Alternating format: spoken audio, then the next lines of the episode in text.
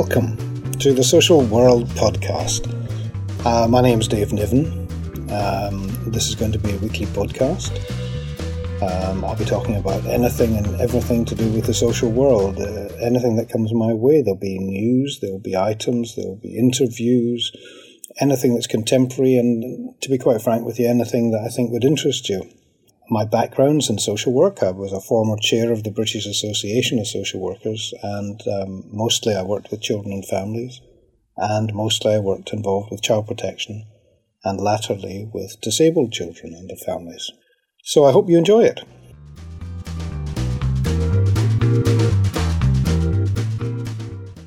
So, welcome to episode 9 of the Social World podcast. Today, we've got a really good program for you.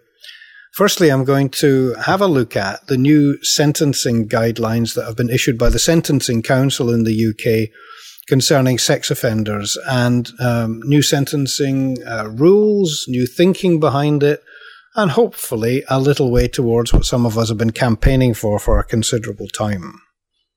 Then, following that, I've got a wonderful interview with a young correspondent who's back in this country at the moment, but who's actually been making uh, some documentary films and working for the uh, what was the Burmese um, media outfit in exile. And she's made some films and documentaries about refugee camps, and I'll find out how that came about. And she's also interviewed Aung San Suu Kyi, which is a wonderful privilege for a very young reporter who's got uh, a fine future ahead of her. So we'll be talking to Demelza Stokes as part of this podcast as well. So from the Social World podcast today, I hope you enjoy it.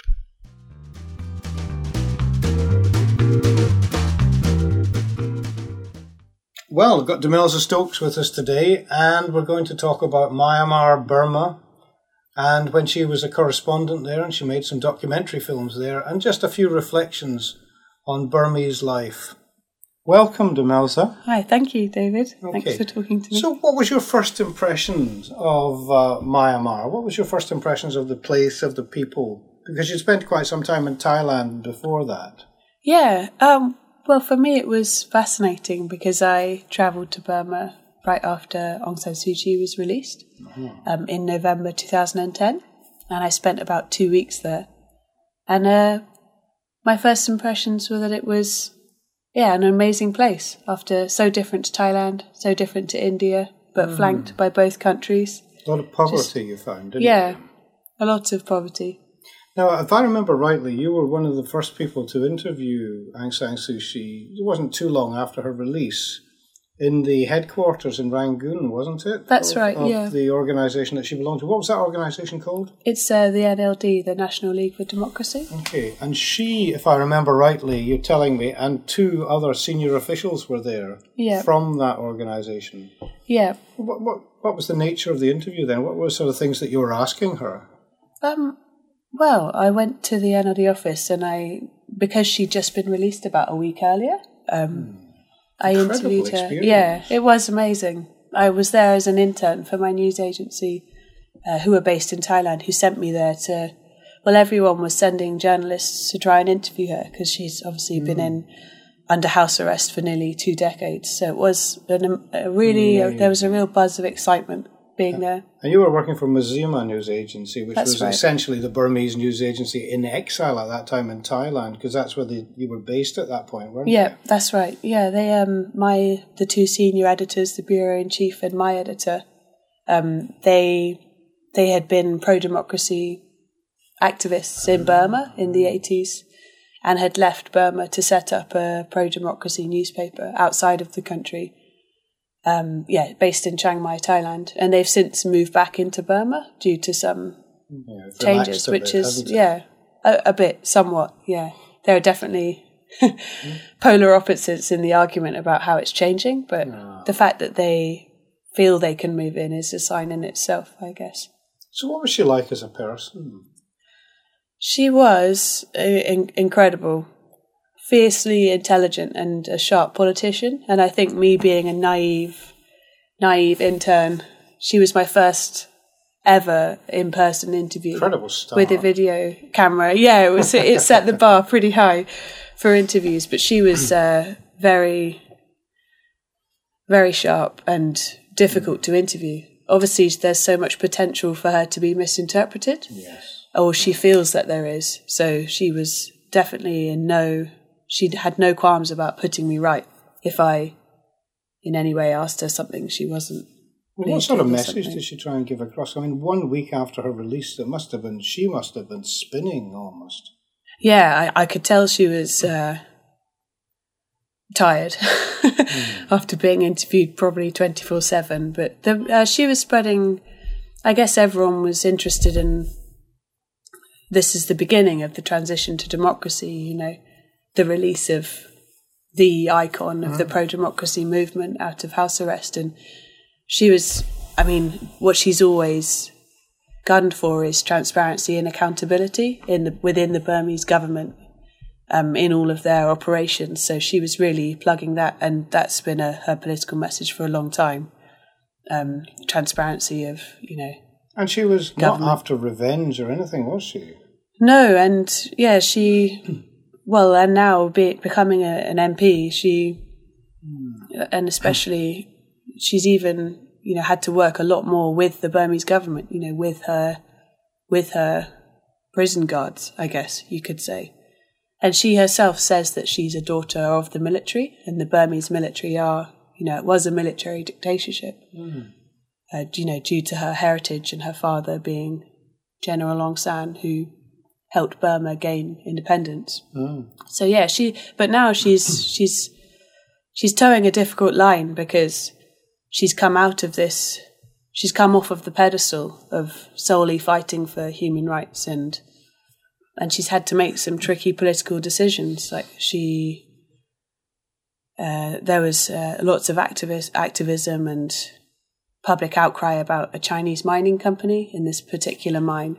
There's a lot of Chinese activity in the in the country a lot of now, Chinese investment, yeah, yeah. Mm. and there has been for a while because um, obviously we've had econo- uh, the Western world has had economic sanctions against the military dictatorship and but yeah, lots of Western investment now as well as Chinese investment. So taking the West and taking China like as a huge industrialized kind of nations, do you fear that the natural resources of, of Myanmar are actually being um, depleted away, but not getting the benefits are not getting through to the ordinary people? Does that seem to be the impression? I yeah, I do. I, I there are massive concerns about that issue of natural mm. resources and who they belong to. Is there any and, social welfare that you noticed in, in the country as such? Um, no, it's pretty much non existent. Yeah, it's a really poor country and corruption is so rife. And this is where the transition to democracy will be a decades long process. So, yeah, I mean, there's no, I think, I'm not sure of the exact figure, but of the national budget, um, you know, in 2008, probably 2.3% was spent on healthcare, you know, across the whole country. Mm. But there have been some changes. I mean, I take the point about the poverty, which does sound pretty chronic. Mm. But there have been some changes because I believe that you made a couple of short documentary films to do with the Karen rebel movement. Mm. Um, which has now, of course, signed a peace treaty with the Burmese government. Yeah. Want to say a little bit about your experience of that? What, what was it yeah. like actually going and interviewing essentially people that were in rebellion against the, the, mm. the actual government. Yeah, that was a, a great experience as a as a young journalist at the time, and I was working with a great team of of of people. There were four of us, and uh, we had a Kachin, which is another ethnic group in Burma, a Kachin cameraman who was great to work with. But yeah, it was um, really interesting to go and interview these ethnic political leaders who who have been, you know, trying to create a political alternative to the Burmese uh, government. Just curiosity, how did they take it? Uh, you know, a relatively young woman actually directing a, a, a, a, documentary. You know, it must have been quite daunting for you. Yeah, uh, yeah, it was really difficult. I mean, on that, uh, on the documentary I made with the team that went out on Al Jazeera, our director. Mm. That we did have a director, but I have been to some of the ethnic armed groups um, camps, And yeah, I, I often get bypassed and people ask the men questions instead of me. But I have been learning Burmese for for two years. I did Burmese language at university, so that's always a string to my bow. When I start talking Burmese, they often think, "Oh, she can speak Burmese, so maybe you know." Maybe you're all right. Yeah, yeah, yeah, yeah, yeah. Well, also you've only just you've just graduated and fin- finished doing a masters, haven't you? Yeah. I mean, what was that in? Uh, it was in international politics, so um, And is that the direction you're looking at, or is the journalist kind of filmmaking? Uh, that's the direction you're looking at at the moment. For me, I want to combine the two. I um, so my story was I did Southeast Asian studies uh, for my BA degree, which I mainly concentrated on Thai and Burmese language, and that's what led me out to work out in Thailand. But then, after nearly two years of working on in journalism and on the documentaries, I thought I really need a good grounding in political theory and you know, a good critical perspective on international politics, which I definitely got at SOAS. Yeah, um, yeah. So now I hope to go on and make um, well-informed documentaries in the future, And hopefully.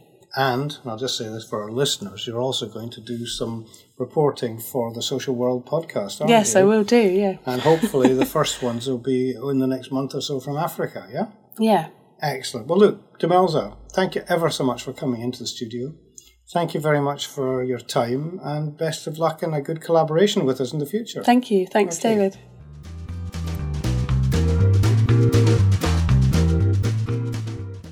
Now, the Sentencing Council today issued new guidelines on sex offenders.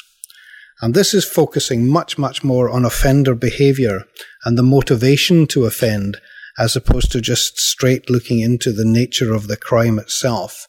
And it's also going to be looking at grooming activity and whether the offences were filmed, whether people lied about their age, whether the um, actual use of power, the use of celebrity was important in it. And the uh, offences include rape, child sex offences, indecent images of children, trafficking, and voyeurism amongst the 50 offences that have been targeted today by the Sentencing Council. And this will all come into effect in 2014. Now, they've said that one aim is to focus on the psychological as much as the physical effect on the victim. And so, in the case of, say, indecent images, it moves the judge away from concentrating on the number of images and really puts the emphasis on whether the offender has possessed, distributed, or created them. Now, it also looks at the psychology and the behavior of the perpetrator before the crime. The use of power, the use of celebrity issues, uh, the use of celebrity as a means of gaining power over, over victims. But the previous matters really stayed at the scene of the crime and they focused, for example, on the physicality of the offence. But that was the principal determination of the seriousness of the crime. You know, which bit of the offender touched which bit of the victim and so on. But in the aftermath of all the various scandals that have been going on recently and the very high profile celebrity cases as well, an awful lot in the Sentencing Council's uh, advice now has changed. So we're going to have to look at what happened before the crime. We're going to have to look at motivation. We're going to have much more importance on victim impact statements. We're going to also consider that people in positions of responsibility, although that was taken into consideration before, you know, care workers, school teachers, social workers, police officers, whoever, anybody uh, who had a position of responsibility over vulnerable people. But this time, it's much more in the centre of the the consideration for how to sentence people who've been convicted of these crimes. I find it fascinating that it, it's almost like they say it's not motivated by recent high profile cases and that this preparation has been going on for a while, but you just can't help think that uh, they've been nudged towards this quite by some of the scandals that have emerged and some of the incredible behavior of some people that have got away with this for years. So the guidelines take an expanded approach to how courts assess offenders. They're going to look at the full context of offending behaviour and the motivation in committing any offence. And that means giving much more significant emphasis to important aspects like the grooming activity that we've all heard about in various high profile cases perpetrated by gangs of men and how they target people who are vulnerable, how they groom them gradually over months sometimes, maybe even longer, and then eventually how they actually use these young, vulnerable people for their own ends. And that will all be much more part of the assessment of sentencing. Now, another good thing that's happened is previously the minimum um, uh, term for somebody convicted of multiple rape was 15 years. Now, that sentence, that minimum sentence, will apply to anybody convicted of just one particular rape. And so, sentences of 20 years and above are now recommended for campaigns of rape. And the worst cases of assault that nearly uh, amount to rape are also going to be considered as rape. And that is a very good move forward. So effectively, due to the sim- seemingly the growth in offending online, they've also had to look that guidelines such as sexual activity with a child, offending committed remotely, maybe via webcam when the child has been asked to do to, to do various things that the perpetrator wants them to do and they film them, that will become an important part of sentencing as well and an additional mark against the perpetrator, as well as if the perpetrator lies about their age via social media or sharing indecent photographs. So, in a lot of ways, we've got quite a bit of movement here that people have been campaigning for for a long time. There was public consultation on this, and various groups like victims, judges, magistrates, lawyers, police, NGOs, government and academics and medics and social workers were all consulted.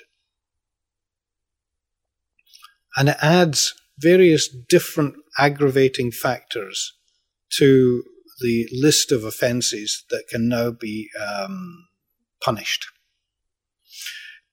For example, various new aggravating factors are exploitation offences, threats of exposure. So, in other words, the blackmail side of it as well is now covered.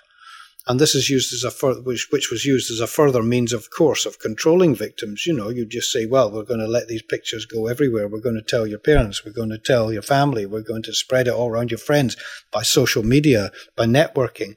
And so it terrifies lots and lots of young people into not being able to come forward or being paralyzed in their ability to do anything about it. And so ultimately, in some cases, it led to some fairly dramatic events, including self harm and in some cases even suicide.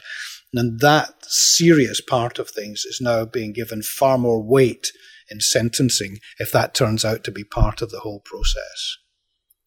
Now, victims always seemed to get less of a shout in these matters than they deserved. And so the actual victim profiling, the, um, the way that they're able to understand and talk about what happened to them, the way that they're, the impact statements, if you like, on victims are going to be given far more weight in this matter as well. So ultimately, these proposals are going to apply to a lot of uh, professional workers who've got responsibility with children as well. It's also going to um, increase the awareness of judges, and I suspect there's going to be more training available there.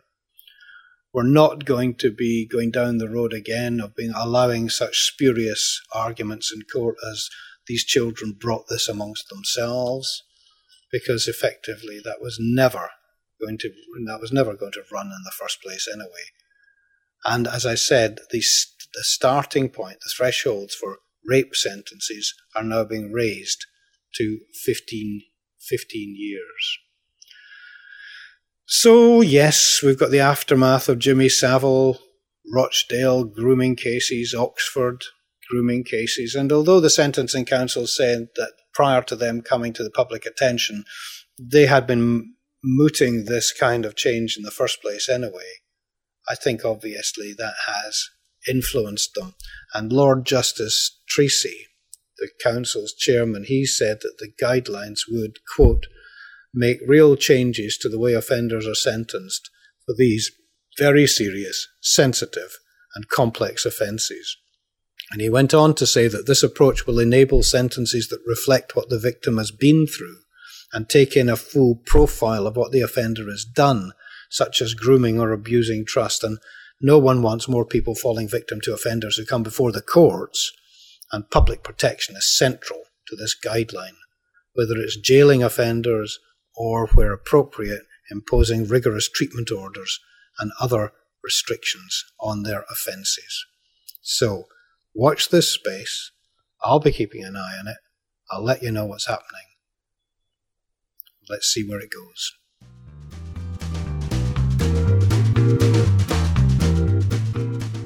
Well, that's it for this week. Thanks very much for listening. And if you're new to the podcast, uh, well, thanks for tuning in. Let me have your feedback. Please do, because it's lovely to hear your thoughts and, and ideas for further podcasts. So that's the socialworldpodcast.com, or you can tweet us at Dave Niven. Please have a look at our website because we're now developing some media training, which is really exciting. And some of the people that we've been doing it with this week, I'm going to tell you about in weeks to come.